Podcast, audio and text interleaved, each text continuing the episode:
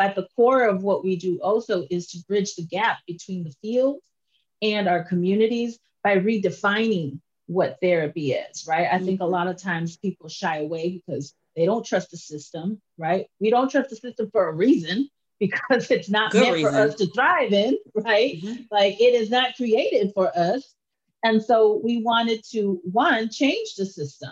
And I feel like we're we're we're one of many people out there really doing that, right? There are more people at the forefront. You will find more people where it's like, no, this is this is for us. Hey, family, my name is Ebony Harris. And I'm Elisa Boquin, and we are two brown chicks changing the face of therapy on both sides, sides of, of, the, couch. couch. And you're doing life with Lakeisha on Living Her Truth.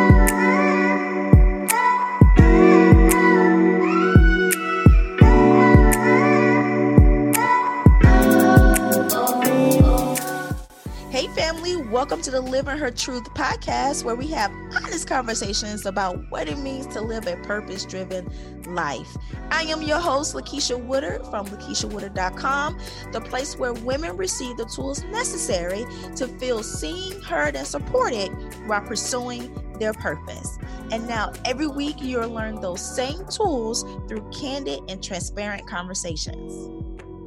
Hey, family, welcome to another episode. I am so excited that you are here, and I don't take it lightly that you decided to hit that play button and spend about an hour of your time with me.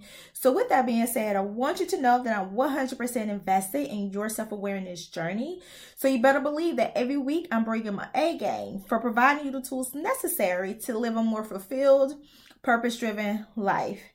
So, family, I want to remind you to please take a moment to leave a five star rating and subscribe on your favorite podcast platform. Because, as you know, I set a lofty goal to touch 1 million hearts within the first two years, and I can only do it with your help. So please remember to download each episode, share the conversation with at least four people you know, and repost on your favorite social media platform.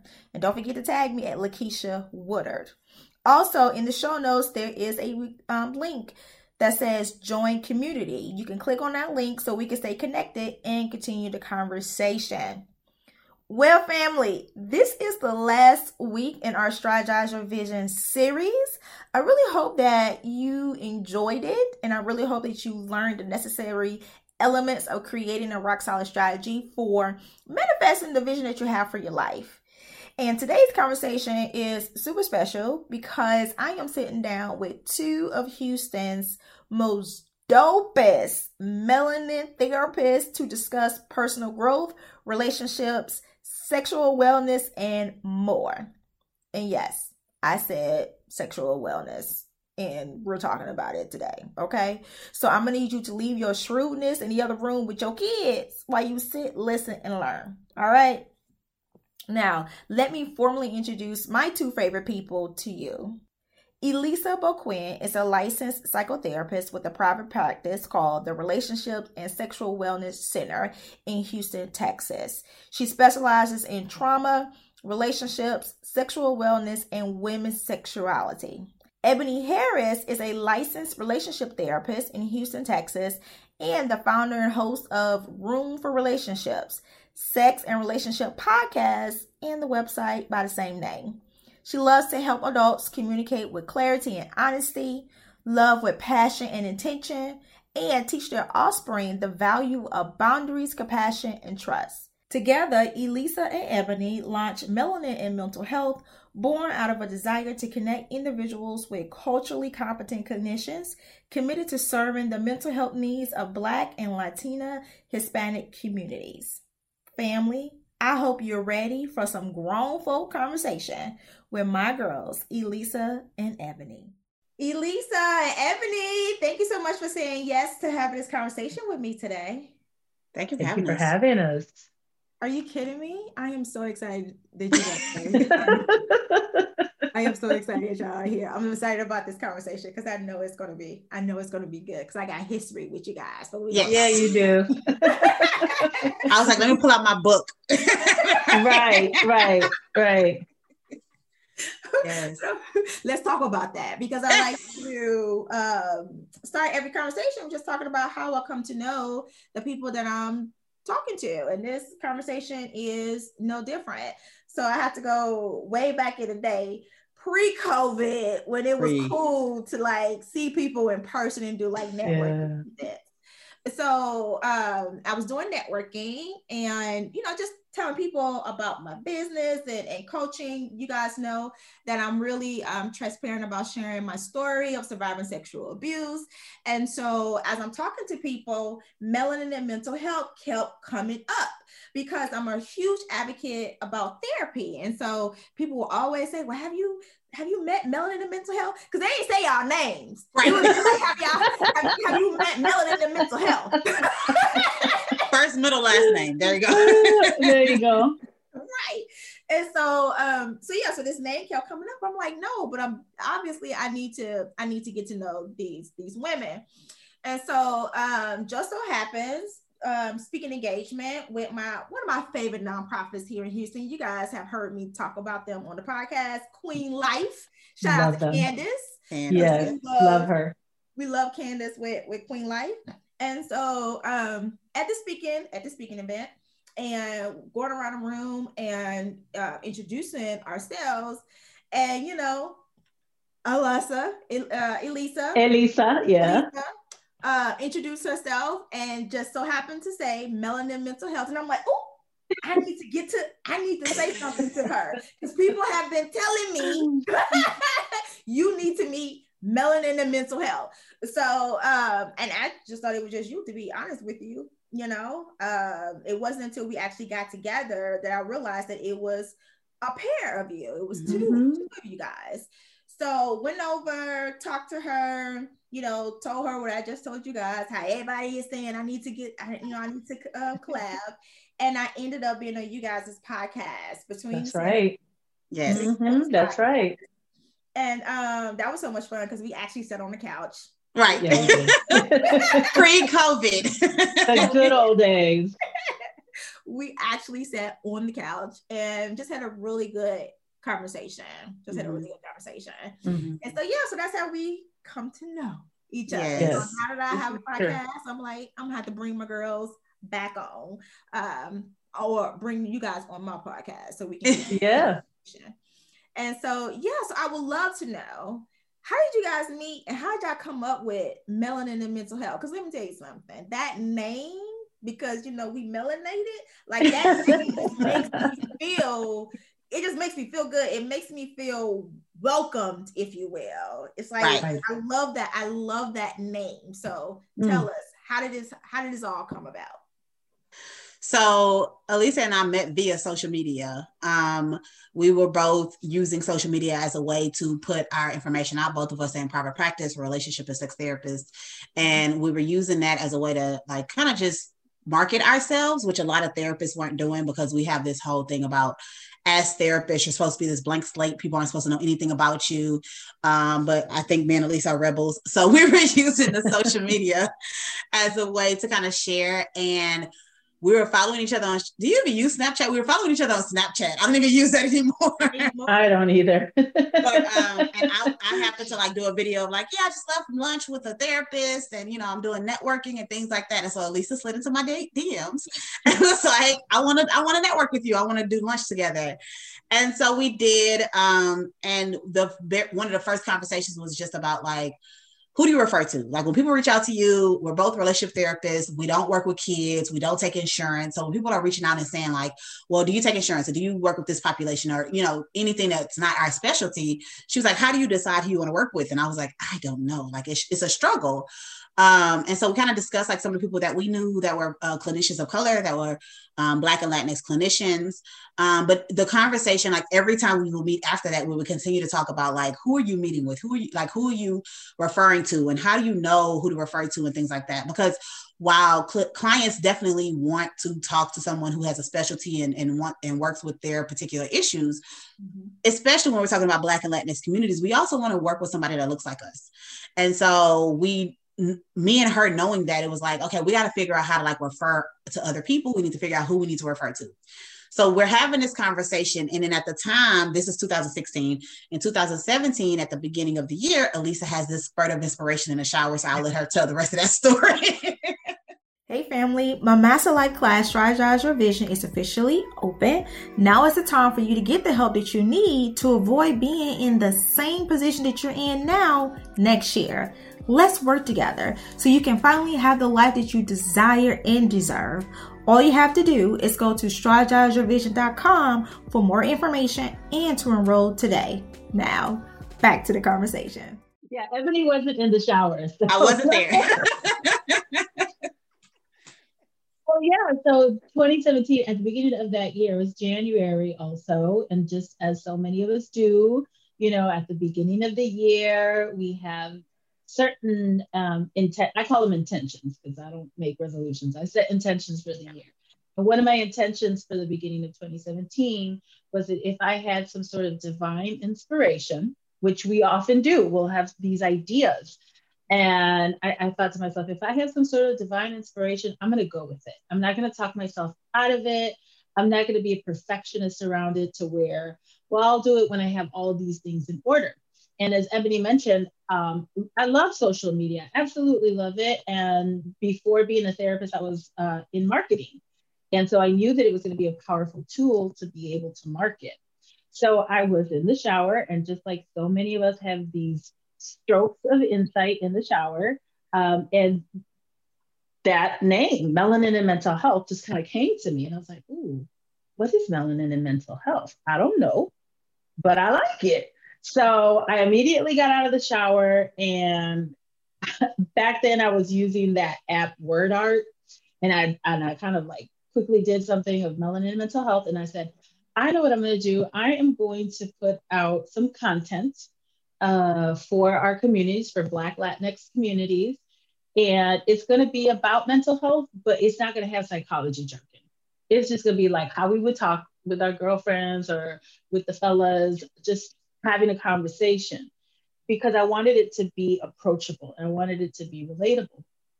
So I started the account and really quickly it just kind of blew up. Um, you know, you a lot of times you'll hear like, oh, people are trying to buy followers and this and that, it, it, it just organically like began to grow and grow. And so that told me there was a lot more people that were interested in this.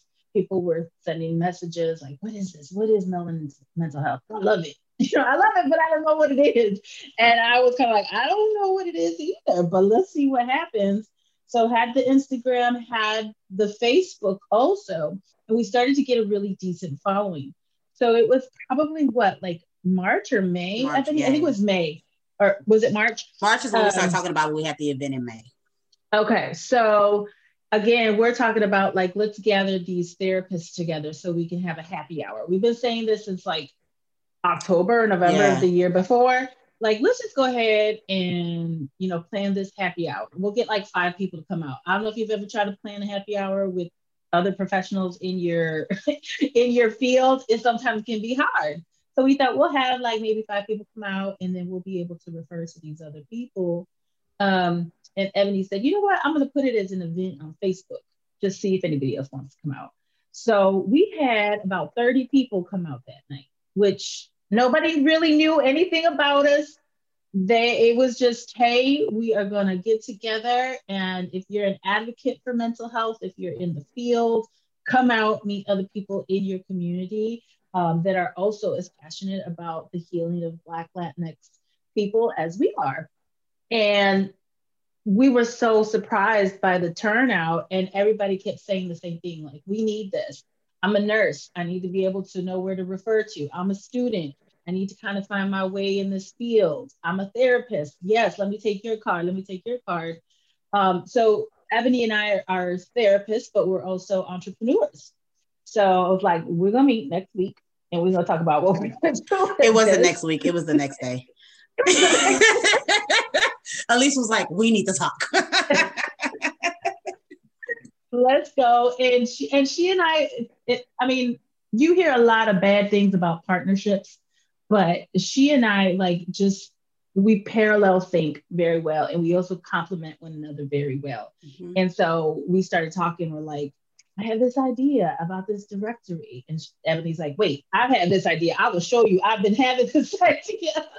and so from there, we're like, let's create a website we're going to put together a national directory. There are directories already. At the time, there wasn't as many geared around people of color. Mm-hmm. Um, there was one major one that isn't, you know, wasn't, we wanted it to be primarily, you're looking for this type of. And so we're like, we're going to put together this national directory. It's going to be specifically for our communities, for our people. Um, let's get to work. And so from the website, we started building it. We kept having the events, and everything just kind of trickled from there. You know, we're now we have the podcast, we have the directory, uh, we have the merchandise, mm-hmm. and it was all sort of this. I don't give this recommendation for people as far as how to plan a business, but for us, it was like we were being led the whole way. We even with the merchandise, we started to wear shirts just for us to have and look cute at our events. And people are like, where can I get this shirt? I'm like, well, let us get back to you. You know? so so yeah, it's a lot of it we've been led and kind of gone along the way because you got to remember at the same time we're both still trying to grow our practices. We already have a business we're trying to grow, and the melanin and mental health kind of chose us. Yeah. I, I love that. I love that story. And I love how you said that, you know, you guys just follow where you led, which comes back to self-awareness and purpose, which is what we is which is what I focus on here on the podcast. And then, you know, you guys also in my business too, because, you know, yeah, we can have a plan, we can put a plan together, but sometimes we just need to go where the spirit leads us, you know, because Absolutely. Yeah, we have no idea what the what the journey is going to look like. But I, I love the name melanin and mental health because it gives us ownership. When I hear it, it gives me ownership as a black woman to take my mental health seriously because mm-hmm. therapy is already it already has a stigma attached to it, right? I, I think that we're we're we're starting to chip away at that stigma mm-hmm. to be honest with you because we get yeah. more comfortable yeah. with it as a you know as a community. But who, would have thought that you guys, you know, there was a problem with connection with with among therapists you know, mm-hmm. other black mm-hmm. therapists, you know, trying to yeah. get to know each other so you can be able to, you know, recommend clients to uh, or potential clients to other people, you know, that never yeah. even like crossed my mind. But right. yeah. I think a big part of it is though, as professionals, like most of us as uh minorities, Black and Latinx, like when we're in our programs, we're not the majority, right? It was only like one or two of us in the programs. And so even like I think about when I first got licensed and I would start networking, I would go to events and I wouldn't see other therapists that look like me. And so it's not that we didn't exist, it's just we didn't have spaces where we felt comfortable because there are certain topics right. and certain conversations that lately have become more popular. But when I got licensed in 2011, like these topics, like talking about police brutality and racial battle fatigue and, and how racism impacts our mental health, those weren't topics that were being discussed with other colleagues. And so mm-hmm. I think that, you know, we we I assumed that there were other people that that existed that looked like me and cared about my communities and things like that. But when you would go out and network and talk to people, that just wasn't who you were seeing. Mm-hmm. Um, so I think, like you said, it, it, you you probably wouldn't even think like that's an issue. But as you are thinking about, okay, this client is calling me and I'm like, hey, I wanted a black therapist, but I want a black therapist that work with kids, and I'm like, I don't work with nobody kids. That ain't my specialty. Yeah. That's not what I'm interested in. so now I have to figure out like how do I find black clinicians that work with kids, you know, and, and we just don't see us out and about. And so that's what that was one of the things that was really special about melanin mental health. It's just like it's so many of us that are doing so many different things, but we just didn't have a space to feel comfortable going and showing up and having these conversations. So right yeah, i we, think uh, as black people we, we're out there we're out here doing doing our things in all industries but it's, it's hard to it's hard to find us and so we tend to think that okay maybe there are no black doctors yeah. there are no black therapists and it's like mm-hmm. yeah it is there is there is mm-hmm. Well, and I think a big part of melanin and mental health was at the core is we were really motivated also by our own need. Like we needed yeah. to, to be able to meet this need that we have because it's so important to Ebony and I that we can trust the people we're referring to. We had a need also as grad students to be able to figure out how do I show up in this profession and still show up as myself because that's not what's taught to us you know therapy is primarily centered around white folks i mean that's just that's just how it is right and so our cultures, our ethnicities, our traditions are not necessarily classified all the time as professional, as so many people in different industries can probably tell you, you know? And so it was difficult for us to not show up as ourselves. And so, as a clinician, you really start to, again, I, I, think this isn't unique to the mental health field. I think a lot of us deal with that when we're showing up at work. Can I show up with more of me? Can I show up with the big gold hoops and still be con- considered professional? Can I show up with the hair? right. Can I show up with the hair looking right. natural to me and it still be considered professional? And the message that we that we get is no, you can't. And so we wanted to show, yes, you can. Like this is what a therapist looks like also. And we're professional and we're trained and we're good at what we do. And so we needed to create a space for other people coming into the field as though as well as those that are already here. And it was also really important for us. Ebony and I are both very, very passionate about helping our communities heal, mm-hmm. right? Like we wanted to be able to get this information to our people. And so we needed to do it in a way that was relatable. One of the, at the core of what we do also is to bridge the gap between the field and our communities by redefining what therapy is, right? I think a lot of times people shy away because they don't trust the system, right? We don't trust the system for a reason because it's not Good meant reason. for us to thrive in, right? Mm-hmm. Like it is not created for us. And so we wanted to one change the system. And I feel like we're we're we're one of many people out there really doing that, right? There are more people at the forefront. You will find more people where it's like, no, this is this is for us. We always quote um, our friend and colleague, Dr. Manuel Zamarripa, who's a psychologist in Austin, who was on the podcast also, and he said therapy is ours. And Ebony and I kind of were like, wait, say more. And he's like, our cultures have traditionally always sought out the counsel of an elder, of a wise man, of a medicine woman in the community. We've always done that. Yes. It's just that therapy, again, as it is created today and historically in the field, it wasn't meant for us, but we have always sought out therapy. So therapy, this is this is what we do. It's not that we don't want healing. We just want to trust the people that are doing the healing.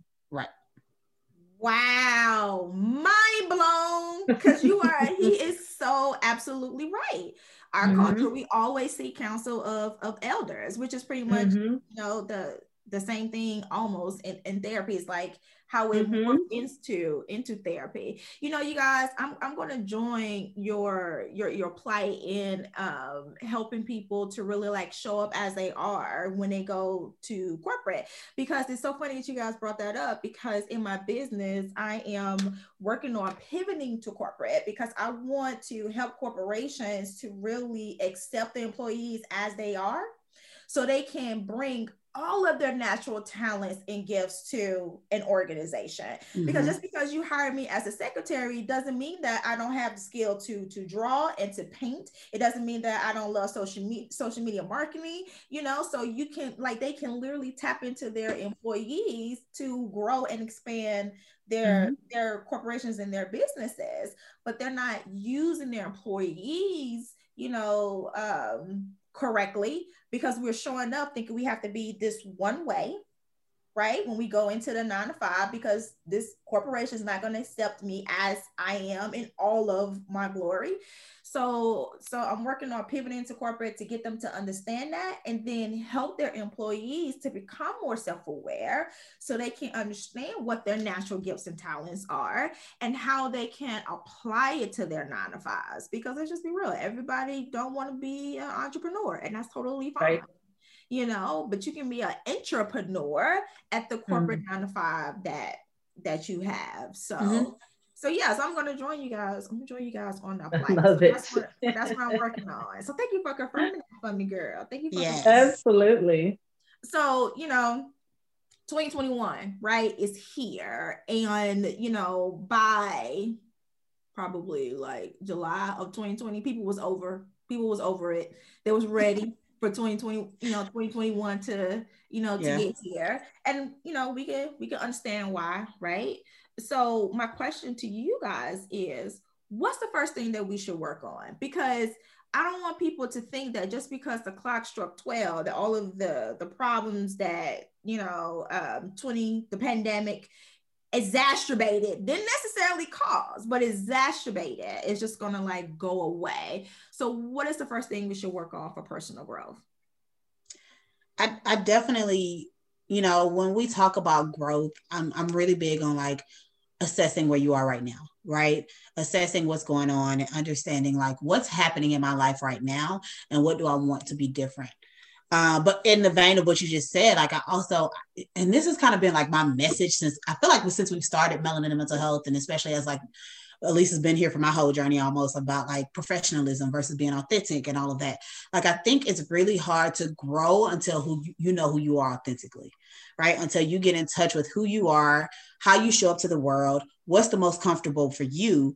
Like understanding that first is what helps you move past that. But a lot of times we kind of we have this like um surface view or this um I don't say inadequate, but like this like very like this is who I am and just accepting that I, as opposed to taking assessment and taking and really understanding like this is who I am, but how is that impacting the people I care about? How is that impacting the world and, and what I want in the future? And what do I need to do to change that? Like you don't, it's not about changing who you are to your core, but it's about recognizing and understanding that if you want something different, then you have to truly look at like how you're showing up to the world. So I just feel like being able to assess who you are and being able to understand what does it mean for you to show up authentically, but also like what areas do you need to be working on is the very first thing you have to do because it's so hard to grow if you're just like, I'm going to just be focused on what somebody else is doing. And that's how I'm going to spend, my energy. I want to be like this person.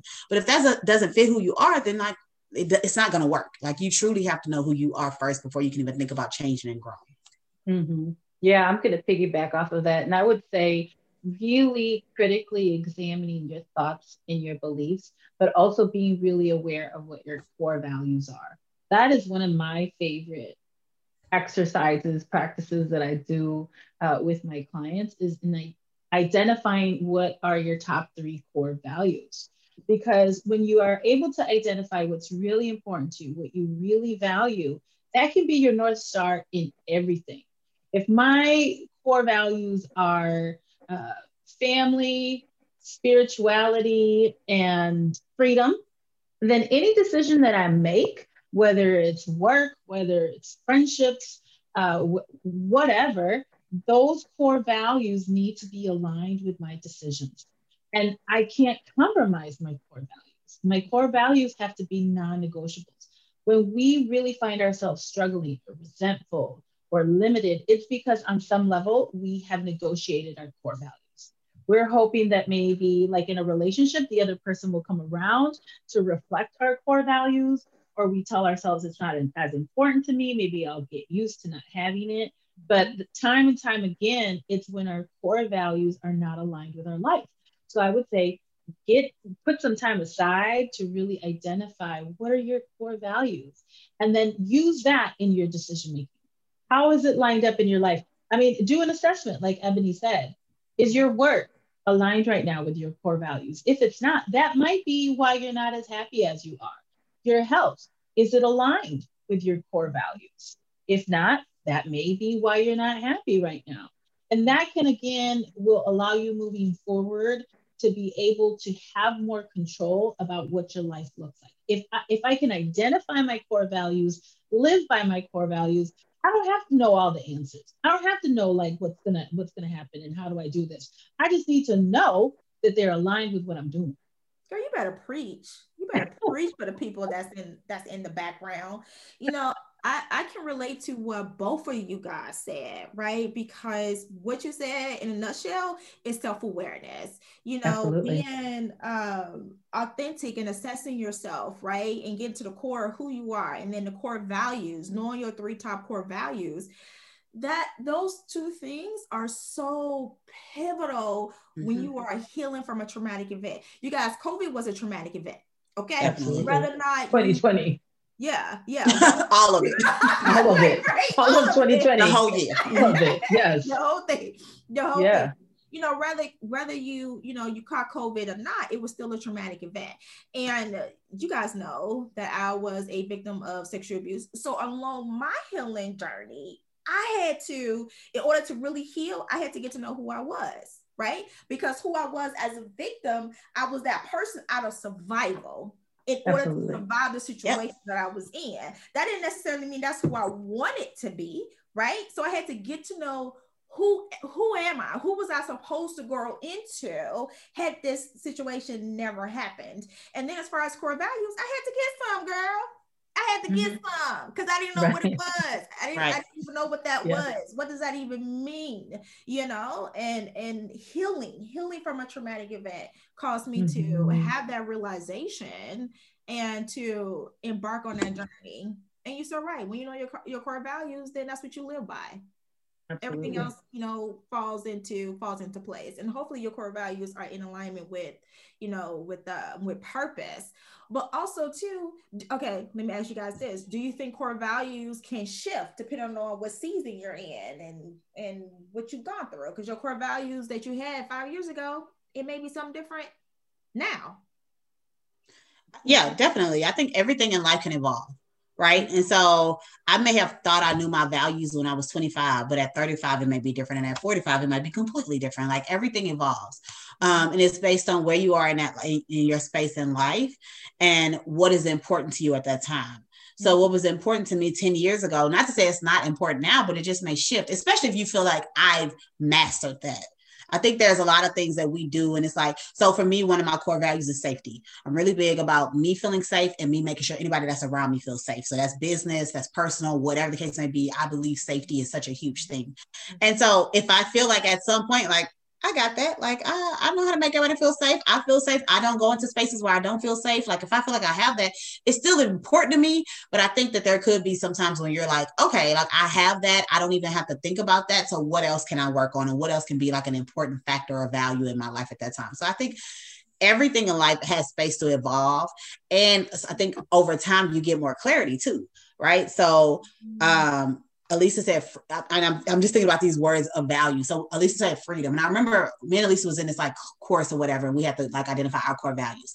Mm-hmm. And a big part of it was like, how do you define your values? So for me, freedom was very much about like financial freedom, freedom with like how I spend my time, freedom with like the decisions I make. Like, and so for but for somebody completely different, freedom would look and sound completely different than it was for me. So I think getting clarity on like what does this mean for you, it, it takes time for you to get there. So definitely your values will change. And I, I don't think there's anything wrong with that. Ooh, yeah. That I, I kind of I kind of look I'm kind of on the fence about it. I think like yes, like Ebony said, I completely agree. We evolve and we change. And I think we start to have more clarity as our values go. And I don't know, I don't know if they will, will fundamentally change because I think what the way that I look at it, I'm like, oh, this has always been important to me. Like w- when I look back at, you know, 19 year old me, those were important to me back then. I just wasn't aware and mm. I was willing to compromise them more.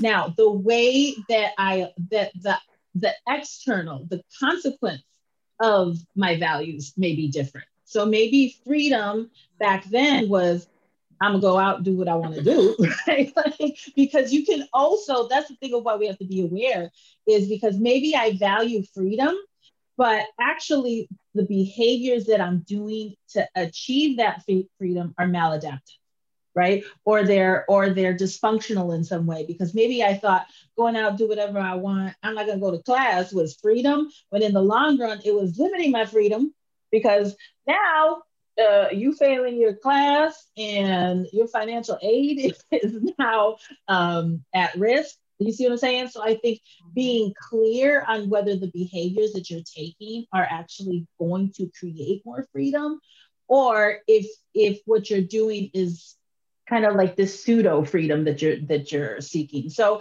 i don't know. I think what i've learned about myself especially is those things were always my values. I just talked myself out of them a lot. I talked myself out of them a lot. I was willing to compromise them. But at the core i don't think they have shifted that much. Mm-hmm. i think what's developed is how i achieve it. Mm, you know what? I can I can um, relate to that too. Relate to what both of you guys said. Because as you know, when I came up out of the sexual abuse situation, one of the things, and this is something I haven't shared before, but one of the things uh, when it comes to freedom, one of the things that I wanted to do was to be intimate on on my terms, right? So that's mm-hmm. what freedom looked like for me. Now, I, am not saying that I was promiscuous or anything like that, but you know, that was it because that was something that was violated. That was something that was taken taken away from me. You know, it was a choice that was taken away from me. So I wanted to choose my partners. That's what freedom looked like for me at that time in that victim mentality. But now freedom looks like what Ebony described earlier financial freedom you know mm-hmm. freedom to just make my own decisions now is you know the freedom to just like move around and to travel all over the world that's what i choose mm-hmm. to do mm-hmm. because you know my abuser was really really strict i couldn't do nothing i couldn't go nowhere so now it's like i want to go everywhere right mm-hmm. because i have this mm-hmm. freedom so yeah, yeah. I, I I guess not to say that freedom is the core value, but I was able to relate to that because freedom meant something different right. right? And also the consequence, like you said, the consequence of me, um, you know, not not sticking to my values also changed as well. Yeah, yeah, yeah. I can Definitely. totally relate, totally relate to that. You know, one of the things that um was really impacted by the pandemic were relationships, right? Was relationships because we had to go on quarantine, you know, we couldn't see people. Um, and I think that the pandemic tested a lot of our relationships, right? Just tested the the strength of our relationships. And you know, most times we always focus on, you know, how people people did us wrong in a relationship. We're gonna flip the script. What if we're the wrongdoer? what if we're the wrongdoer yep. in the relationship and we want to savor, you know, that relationship? How do we do that? how do we reconcile a relationship that we want to say if we are the wrongdoer? Yeah. Yeah. So like, do you we know, have time? Do we have time? Right, right.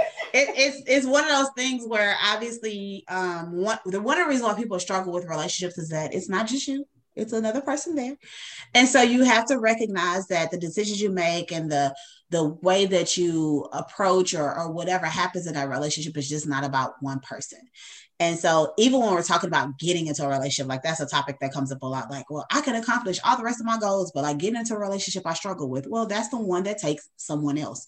It's not just you making a decision i'm going to do all these things to achieve this. Um, and so when it comes to like being in a relationship and if you know that maybe you weren't showing up the way you needed to um, i think it's it's important and, and again you cannot control anything but yourself. You cannot predict how anybody's going to take anything but i'm really big on accountability i think that is so important for people to recognize if i know that i wasn't showing up the way that i should have been showing up and i'm recognizing like hey there were areas where i I needed to be doing more, or I wasn't doing my best, or I wasn't, um, I'm part of the problem, right? Which because Elisa and I are both LMFTs, which is marriage and family therapists, we're both very big on like what does the the whole picture look like? Like I'm not just looking at it from your perspective. If you come to me and you're like, I'm in this horrible relationship and it's there, it's them, it's them, it's them, it's them, and I'm like, but you're in the relationship. So that means you work within the cycle. That means you have a part to do with this. And so a big, a big thing is like making sure that you recognize like I was a part of creating this and I'm also a part of sustaining this. Like you can't put that on someone else because healthy people don't stay in unhealthy relationships most of the time. Like we're not just sitting here like you could treat me like trash, you can, you know, be mean to me or you can be this horrible person, but I'm gonna stay with you anyway because I'm a good healthy person. That's not typically how that works. So when you find yourself in those situations, a big part of it is like how much are you being accountable for it? And then if you recognize like this is my part, are you speaking up? Are you saying like, hey, this is something that I realize I, how I'm contributing and I'm going to shift that. And the hardest part about shifting is that everybody's not going to be open to it. Your partner may not be okay with the fact that you're shifting this and that you're saying, like, I'm no longer participating in this healthy part. I mean, this unhealthy part of our relationship. Um, and and like I said, you can do your part, you can you can take accountability, you can truly show up and say, like, I'm going to be different because I recognize how I've showed up in the past. And so I need to do something different. The hard part is that everybody's not going to be there for that. They may right. they may not be okay with it. Yeah. Right. I, I echo a lot of all of what Ebony said. And I, I would say to also be do this time to take accountability, yes, and to figure out your relationship patterns, right? Because maybe you're at this point, I want to save the relationship. Wonderful. One, why? Why do you mm. want to save the relationship? Also, what are the things that you kind of keep doing over and over again? Uh, Ebony, like as Ebony mentioned, as marriage and family therapist, we look at the big picture, we look at all of the relationships. So, what were your early childhood relationships like? What patterns, what beliefs about love did you begin to form back then? What did you begin to believe about yourself in a relationship? And again, why are you trying to save this relationship? As Ebony said, it's never all one person. So, you can't take complete accountability for you can take accountability for your actions and for your contributions but make sure you're not taking accountability for your partner's um, addition to that as well. But if you recognize that you were the one that was doing the the most kind of damage in some way to the relationship build your awareness figure out why what was motivating you and then a proper apology right? So an apology is more than just saying i'm sorry. It's i'm sorry. I realize now the impact that this had on the relationship and also probably on you. I expect you were probably feeling these things, et cetera, et cetera. Let them know what you're going to do moving forward so that you're not back in that same situation when you try it again, right? And then also committing to to to doing the work that is required to not have that repeat again because the other person has to really know that you get it if they really understand like okay you get it and you validated me and you took ownership, they may or may not be more inclined to do it to to to try and repair the situation. Mm-hmm. But I would say own it and as Ebony said, you got to give the other person also the space and respect that that may not be where they're at. So do the work for you so that you exit this relationship feeling really good about how you ultimately exited it and learn the lessons you needed to learn. Continue to build that self awareness and integrate that into your future relationship. I love that. You know, you guys had me think back to uh, when I was dating my husband, and I've shared this on the podcast before, because um, during a dating phase, he broke up with me, and he when he broke up with me, he said that he was breaking up with me because um, I acted like, you know, I, I, didn't need him. There was no, he didn't see no room in my life for him. He said that he felt as though that he was an accessory, as if I got my purse and I got my shoes. Now I got mm-hmm. my I'm gonna put on my arm. So I, you know, I complete he completed my outfit. Like that's how I made him feel.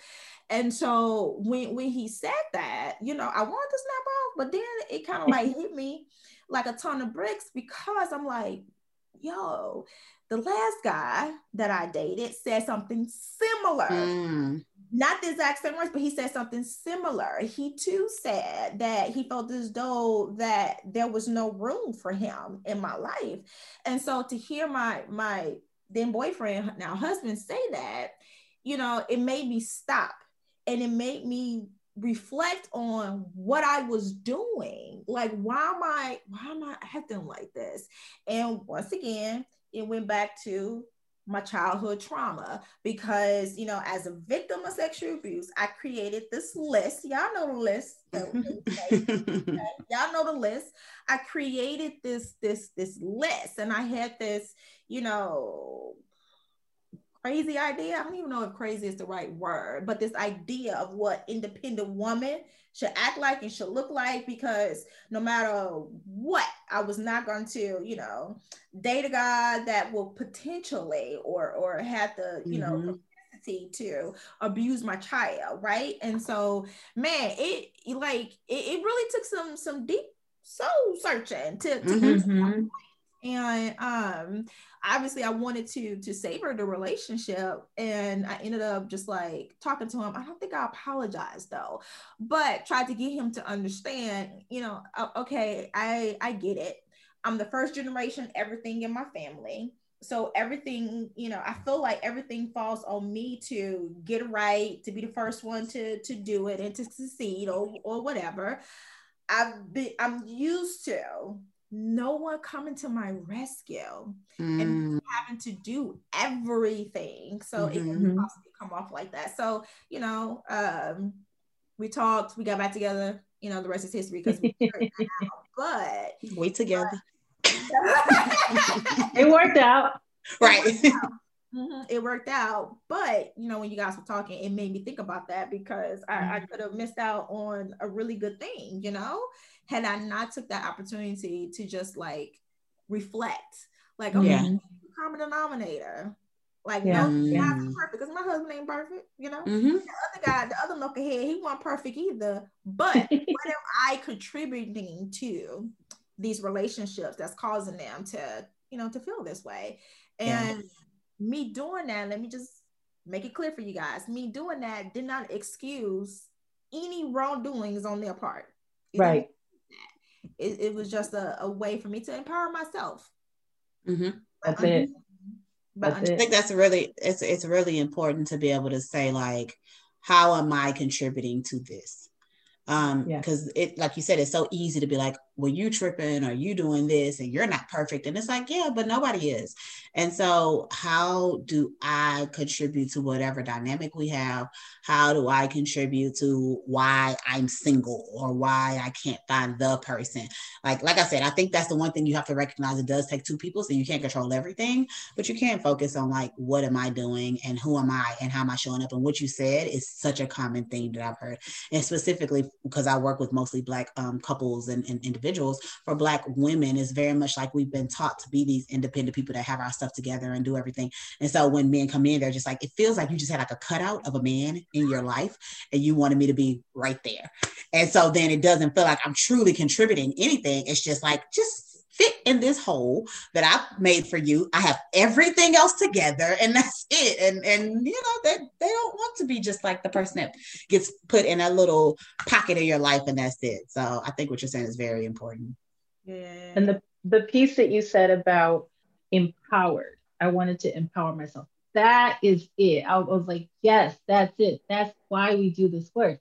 It is not so that we don't do this self reflective, self awareness, all of this to bash ourselves, to be like, look at how you're messing up. Like, no, it is to empower ourselves because if we can understand my life is a reflection of it is, is a consequence of all previous decisions. Now, I'm not going to beat myself up if I've made decisions that now I'm in a position where I'm struggling, right? What I'm going to do is I'm going to say, okay, just like I made that decision, can make a different decision, right? So that's the power in self awareness work and self reflection and healing is that it empowers you.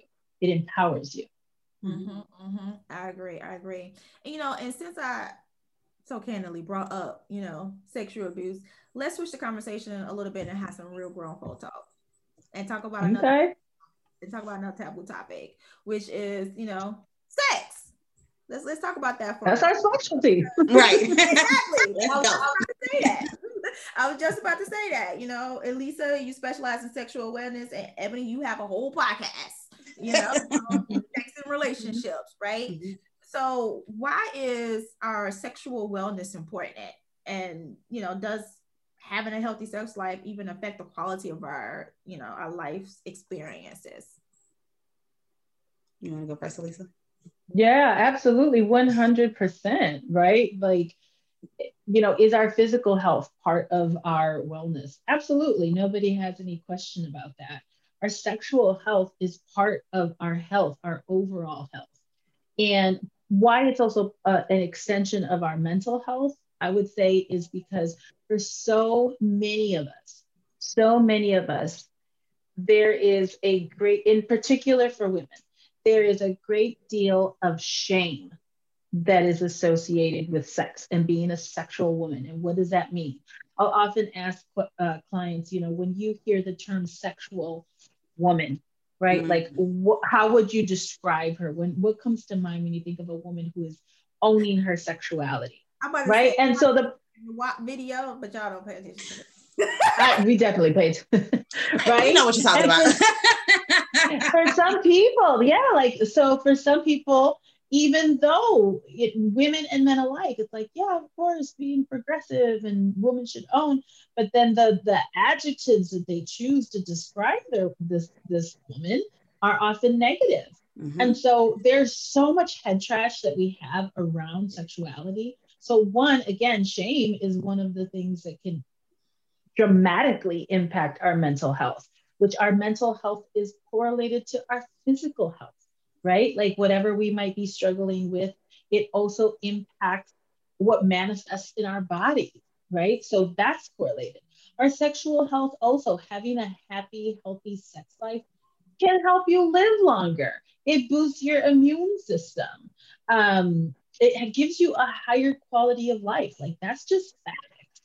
So, but so many of us, I think, eh, in the other piece are disconnected, in particular as women, in particular as Black and Brown women, there is so much crap associated around sex for us and how we have historically been cut off from our sexuality. The sexuality that was associated with Black and Brown women is that it was a function for other people, in particular, cis, you know, heterosexual um, men, right? That it was a function for them. It was to pro- procreate but it was never centered around us and around our health. You see all of the attacks on women's reproductive rights that are going on, right? Why? Why? Because it is it is trying to control our bodies. Why? You know, if you, I mean, we could have a whole session about that, but but yes, I mean, being able to make decisions about our bodies, being able to um, give consent to what happens to our bodies, being able to enjoy what is a divine right, right? That our bodies are wired to experience sexual pleasure. Why? The divine birthright that we have. And yet, where do we get those messages? Right? Most of us don't get that growing up. We are not even able to properly name our body part. So, the other part of sexual health is that we have to understand what's happening in our bodies you know i have to know like when there's something different going in my body and be able to seek out you know medical treatment if needed. So yes absolutely it is part of our overall health and an integral part of having a full full life. Definitely. I think i mean you know elisa got that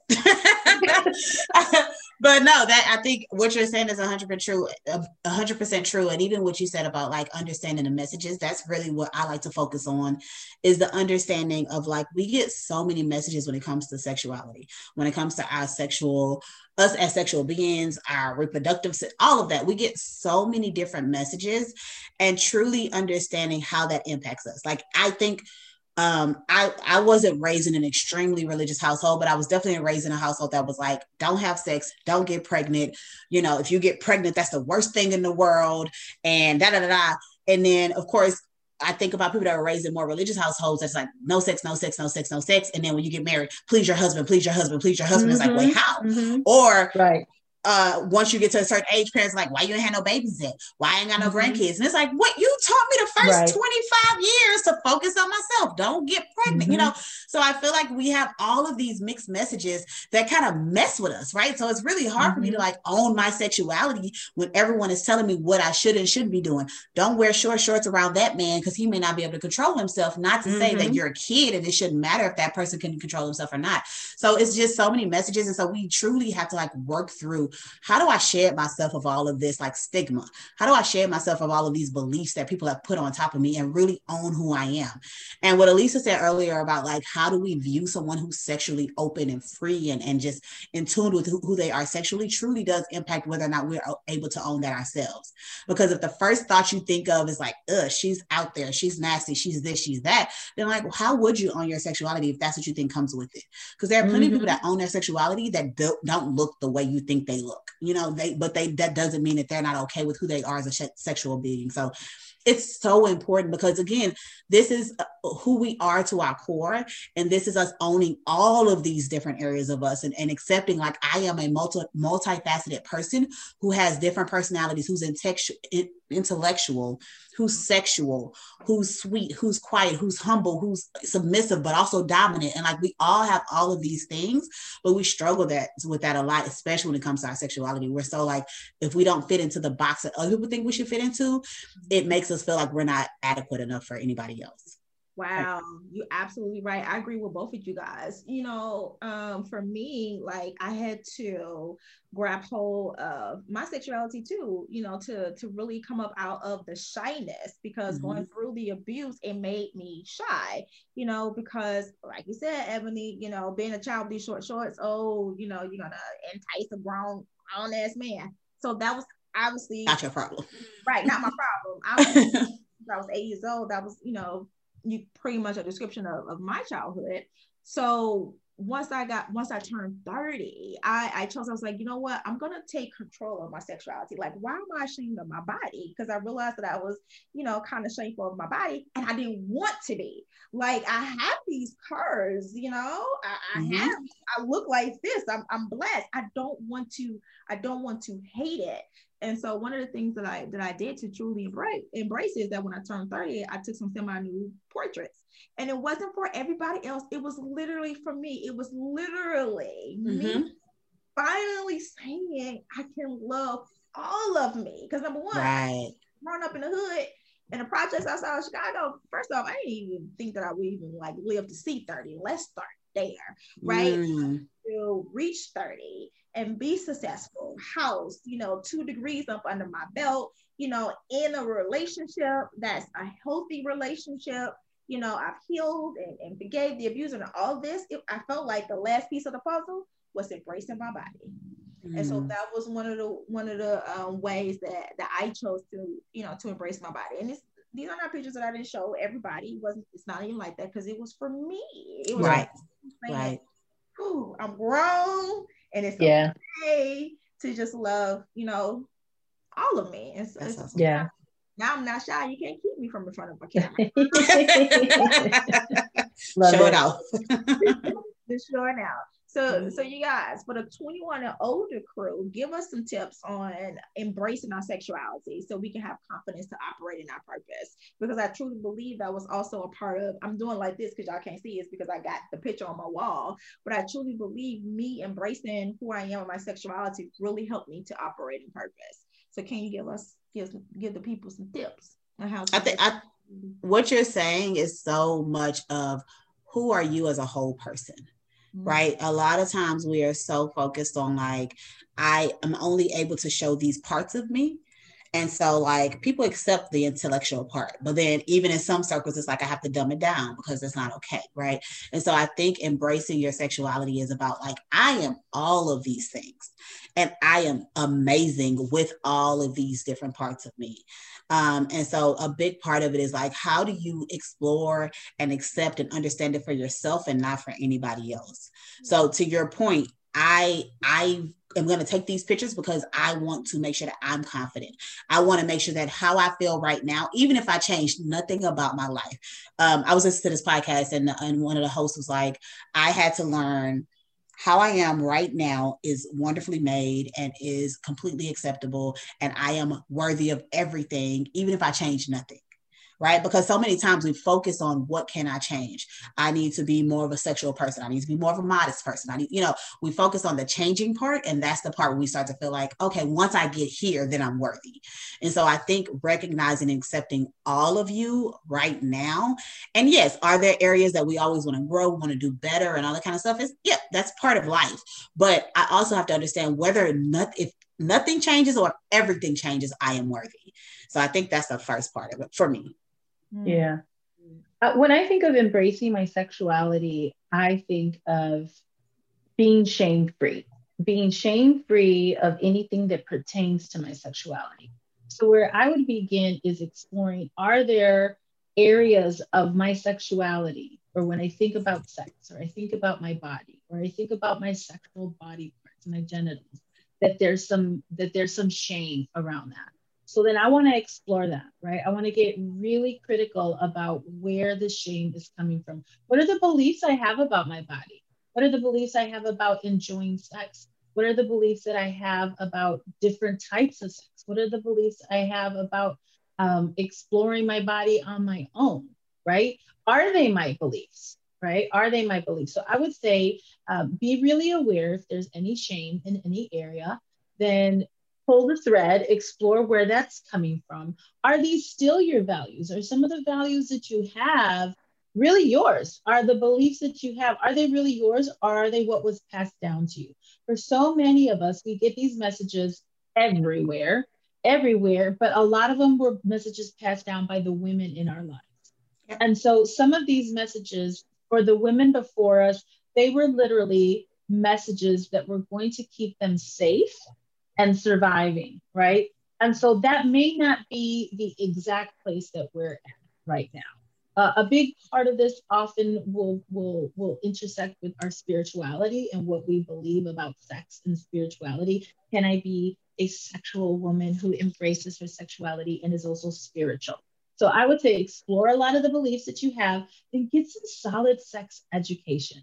Uh, one of my dear friends and colleagues and doctor of pelvic floor therapy um, extraordinaire, uh, Uchenna.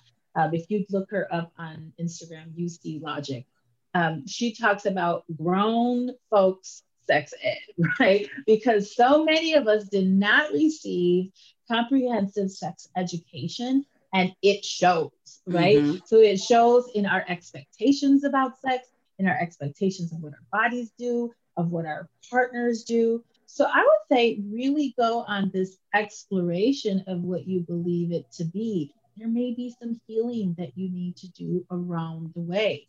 And then last, I would say, just like I talked about your core values, what are your sexual values, right? How do they relate to those core values you were talking about? What are your sexual values in a relationship? And then also, what are your thoughts and your hangups around pleasure, mm. right? So many of us may think of sex and it's kind of like this extension of something that I do in the relationship. Are you enjoying it? Right? What are your hangups around pleasure, around sensuality? So there's so much to explore. And I would say start with those beliefs and start with identifying where you might have shame. Man, you guys, I may need to bring y'all back so we can just talk about you go deeper into it because yeah. I mean, because that's deep. I never even thought to have or or to create sexual values, you know. Absolutely. And uh and I'm gonna check out um you say you see Logic on Instagram. Yes, she's awesome. Yes. She's I'm, amazing. I'm gonna, I'm gonna have to check her out because it's it's so funny that you say, you know, sex education, because you would think, I don't know, maybe it's just me, but as an adult, I'm like, mm, shame to get sex education because you're supposed to know it, right? I'm an adult. when who taught you that though? right, right, right. right. yeah. We already, we already know my first introduction to sex, so you know. right. No, yeah. So that's the thing too, and and this is why I get like so amped up and I'm so passionate about it. In particular for women, in particular for Black, Latinx women, Brown women, Indigenous women, is because this is one way we stay disempowered. It, historically, in current day, controlling women's sexuality, controlling them by fear and by shame has been how women have been historically controlled. And so it is often that one place, like Ebony talked about before, I, I also work with a lot of high functioning um, professional women who have everything going well. And then there's this one area that's often related to sex that is just not fitting. Why didn't you get that information? Why? Because the more misinformed you are, the easier it is to control you. So once a woman in particular begins to get the information and release herself from shame, she opens a whole a bunch of other opportunities and frees herself in a way that women have historically not been allowed to free themselves. Mm-hmm. Mm-hmm. That's good. That's good. Yeah.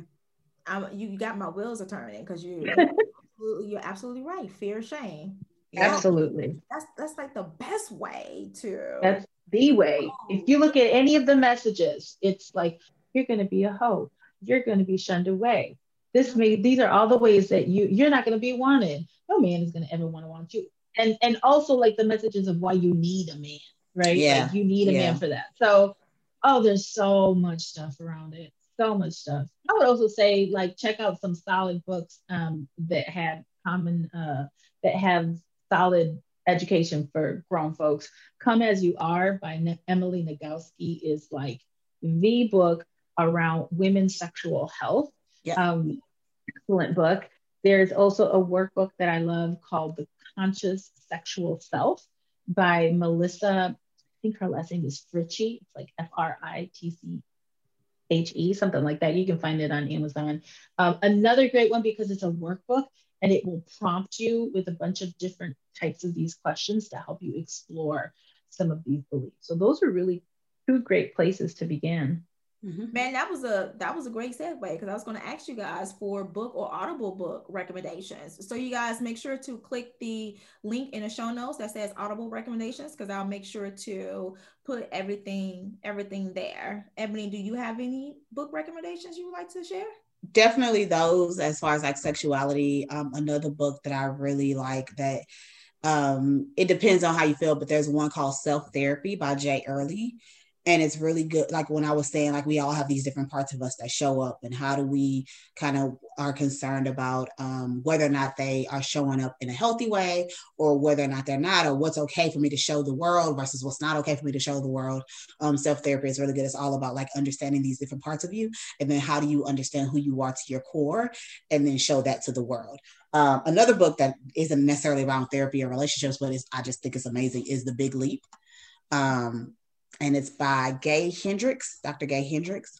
Um, and that is all about these limiting beliefs that we have and these things that kind of stop us from reaching our fullest potential. I think anyone that has like goals and, and wants to have live their life to their most authentic self and being very much living and, and doing what makes them feel good the most most of the time, that's a really good book to look at as a big leap. Yeah. One more that I have that's around fear, um, more of a book on it's more a book on kind of philosophy, spirituality, sort of, uh, so to speak, is by Thich Nhat Hanh. It's called Fear, and really small little book, really easy to read. But I love that book because he talks about at the core of how fear impacts us, how it limits us, how it shows up, how others respond to it. So I think as we're moving into 2021 and 2020 in particular was a fear-based year um, because of what was going on, because of what we were seeing. Um, it continues to be so much fear still going on. I don't think we're like oh, oh, out of that. And you can also see how much fear was was kind of um, fed to us again to control us. And so this book in particular has helped me at times where I was feeling more of the fear than usual to really help me to get grounded and to really see how it was playing out in my own. So Fear by Thich Nhat. Man, thank you for that. I'm gonna put all You're welcome. in the in the link in the show notes, and I'm gonna have to check them out to see um if there are, are audio versions. Y'all, I could talk There to is. y'all. There is. Yeah. Guys, I could talk to y'all all day. this is fun. It's a great combo. Yes. And y'all are so amazing. Y'all are so amazing. I love y'all. I'm so glad that we had the opportunity to meet. But before I let you guys go, I have one last Uh-huh. question. So, when describing the meaning of living your truth, I want you to complete this phrase when I give you these two words, and both of you guys can give your individual words. So, the words are self awareness, purpose, and your third word. authenticity. That's just that's I don't know where this came from, but probably the last two years. If you ever hear an interview by me, if you ever hear me talking to anybody else, I am talking about authenticity. I just think that it once you are aware of who you are and once you start to show up fully as yourself in the world, you will be amazed at the opportunities that you get and, and just how calm and at peace you feel because so much is and again i know we keep talking about black and latinx and black and latinx but that's just the reality as brown and black women we always feel like we have to have these masks on and we have to show up a certain way and we can't. And so when you find spaces where you know I can just be me, and especially if you're able to build a career around just being you, like it's just so much like relief and calmness that just surrounds you where it doesn't feel like I have to like put on this show. So to me, authenticity is that third word that has to be a part of it.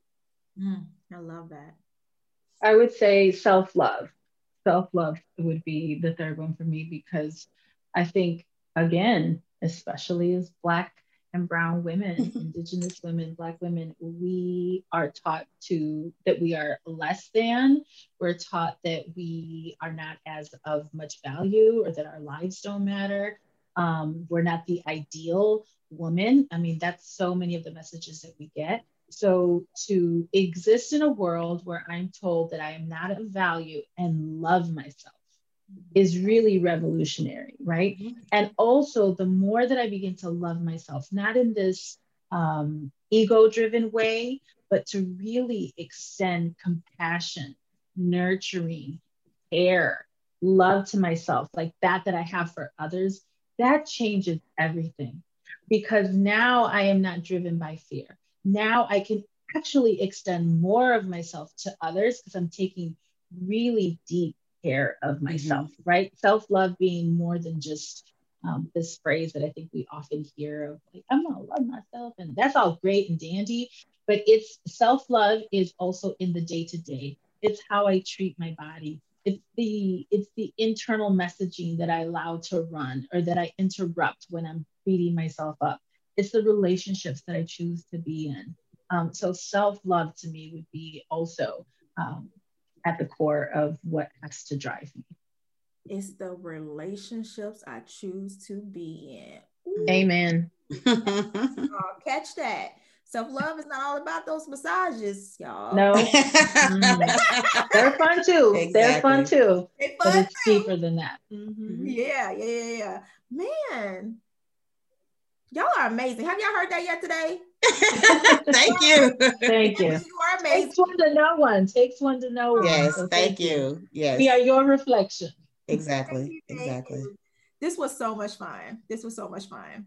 I'm serious about bringing you guys back, though. I'm serious about bringing you back. Let us know. Let, Let us know. know.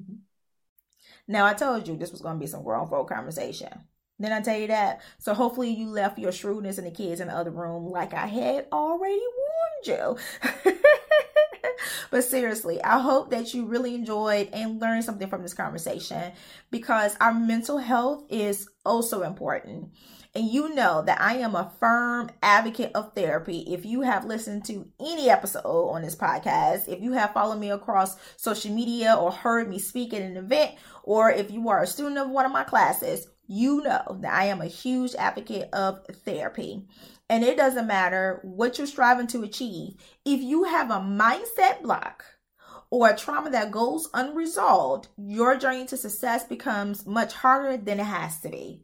So please get help, no matter how big or how small you think the problem is. And you can start by visiting melaninandmentalhealth.com to find the right therapist for you. So, family, before I let you go, I just want to give a quick announcement. For the next two months, I'm pressing the pause button on the podcast. I have a major project to handle in my business, and I only have a very small team. So, with that being said, this project needs my undivided attention. And guess what? Your prayers are needed and welcomed as well. Family, thank you so much for taking the time to listen to my podcast every single week. If you need help creating a strategy that's needed to manifest the life that you desire and deserve, then head on over to strategizeyourvision.com to enroll in class. The doors are still open, but not for long, so definitely sign up today. Also, note that all Audible recommendations given on any episode are linked in the show notes below, and you can try Audible for free. Please remember to leave a five star rating and subscribe on your favorite podcast platform. Also, don't forget to click the join community link that's in the show notes so we can stay connected. Family, as you know, I said I love to go to touch 1 million hearts within the first two years of the podcast, and I can only do it with your help. So please remember to download each episode, share the conversation with at least four people you know, and repost on social media. And don't forget to tag me at Lakeisha Woodard. Well, family, I appreciate you. My heart is filled with so much gratitude. Until next time, always remember that you are enough and your truth is beautiful.